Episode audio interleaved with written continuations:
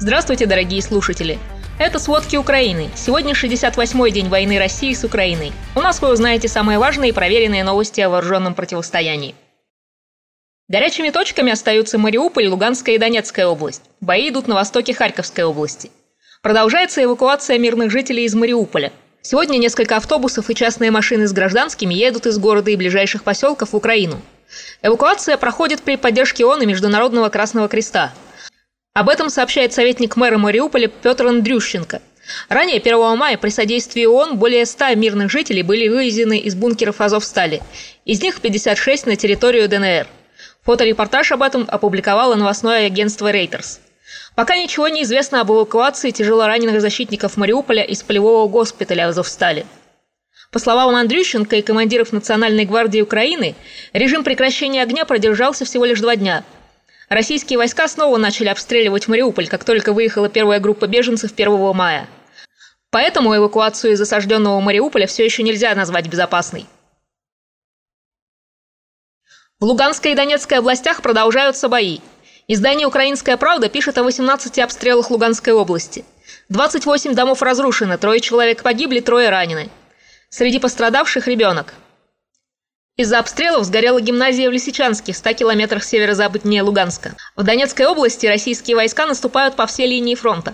Об этом сообщает Генштаб Вооруженных сил Украины. После обстрела российскими войсками погибли 4 мирных жителя и еще 11 ранены.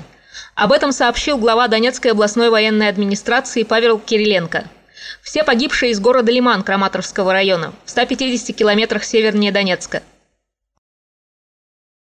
Бои идут под Изюмом, в 120 километрах южнее Харькова.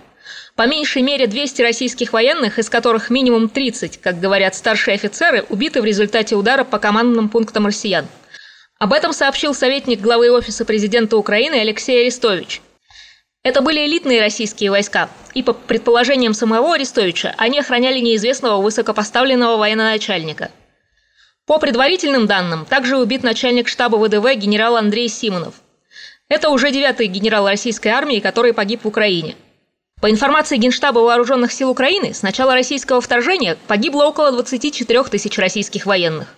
У Вооруженных сил России нет открытой информации о потерях даже на апрель. Российские войска ведут боевые действия для наступления на Николаев и Кривой Рог восточнее Одессы. Об этом говорится в сводке Генштаба ВСУ. Также среди целей военных России – выход на административные границы Херсонской области. Основные усилия российской армии сосредоточила на Криворужском направлении, а на Николаевском российские войска проводят перегруппировку подразделений. И о том, что происходит в оккупированных областях. Бомбардировки, братские могилы и преследования активистов. Все это сейчас происходит в городе Изюм Харьковской области, по словам заместителя мэра города Владимира Мацокина. Изюм находится в оккупации с 1 апреля, и с тех пор в нем осталось менее трети населения. Российские войска несколько раз предлагали организованный выезд людей в Белгород. Были поданы автобусы. Но, по словам Мацокина, у них село всего 4 человека. Те, кто хотят уехать из города, обычно через Украину едут в страны Прибалтики, Польшу и Германию. Мацокин заявил, что город постоянно обстреливают, а тела людей до сих пор лежат на улицах. Самая распространенная причина смерти – осколочные ранения. Только около 60 людей погибло без кислорода в подвале одного из домов, который российские войска расстреляли из танка. Также в городе обнаружены братские могилы. В оккупированной Херсонской области нет связи и интернета.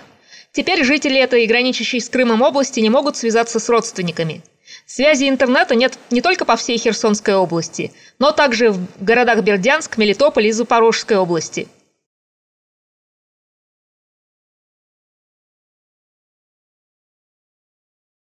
Государственная служба специальной связи Украины утверждает, что всех украинских операторов отключили российские власти. Это сделано, чтобы у населения оккупированных территорий не было доступа к достоверной информации. Представители российских властей утверждают, что украинская сторона отключила собственную связь.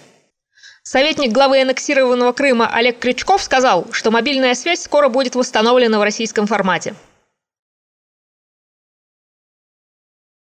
В CNN рассказали, что российские войска украли сельскохозяйственную технику из дилерского центра John Deere в Мелитополе. Технику засняли на российских армейских грузовиках с буквой Z. Общая стоимость украденных сельхозмашин, среди которых комбайны и посевные машины, более 5 миллионов долларов. Судя по геолокации, воры доставили их в чеченское село Заканюрт. Но похитители не смогут запустить технику. Машины были дистанционно отключены. Единственное, что с ними теперь можно сделать, это разобрать на запчасти. По подсчетам журналистов, Россия оккупировала около 20% территории Украины. А в украинских портах заблокировано примерно 4,5 миллиона тонн зерна.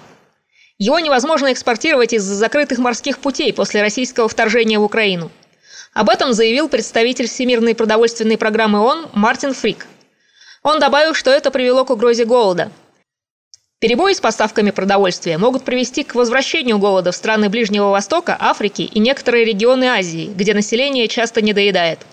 До полномасштабной войны Украина была одним из крупнейших в мире экспортером пшеницы и производителем кукурузы. Многие страны зависят от поставок украинской пшеницы. В марте ООН зафиксировала рост цен на продукты более чем на 12%. Это был рекордный мировой рост с 90-го года. Но экспортировать зерно можно будет через прибалтийские порты и железные дороги. В конце апреля Литва поставила в Украину тестовый железнодорожный грузовой состав с зерном. Жители непризнанного Приднестровья начали выезжать на территории, подконтрольные Молдове и Украину, в частности в Одесскую область. Об этом рассказал глава Одесской областной военной администрации Сергей Братчук. По словам Братчука, российские войска в Приднестровье построили блокпосты и проводят военные сборы. Таким образом, они пытаются мобилизовать людей в так называемую армию Приднестровья.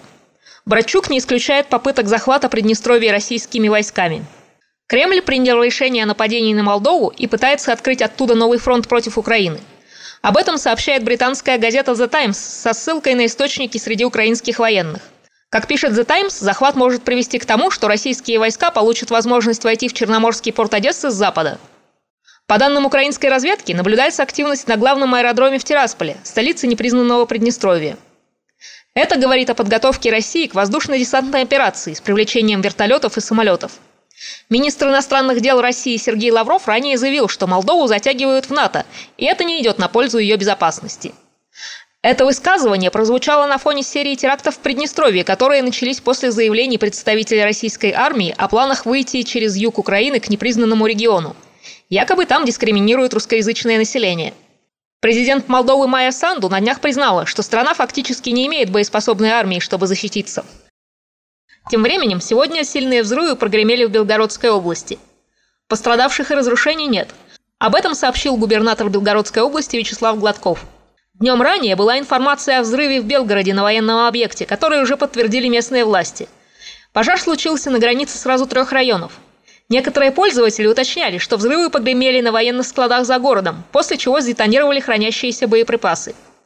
После сообщения о взрывах появилась информация, что в Белгороде с обоих сторон перекрыт мост через Северский Донец. Также на днях прогремели взрывы на нефтебазе в Селижево под Брянском.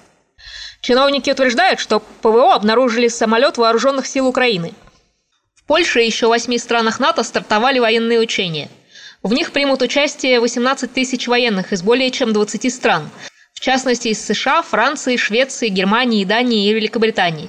Об этом говорится на сайте Минобороны Польши. В ходе учений будет проверена способность войск к взаимодействию в совместной боевой операции.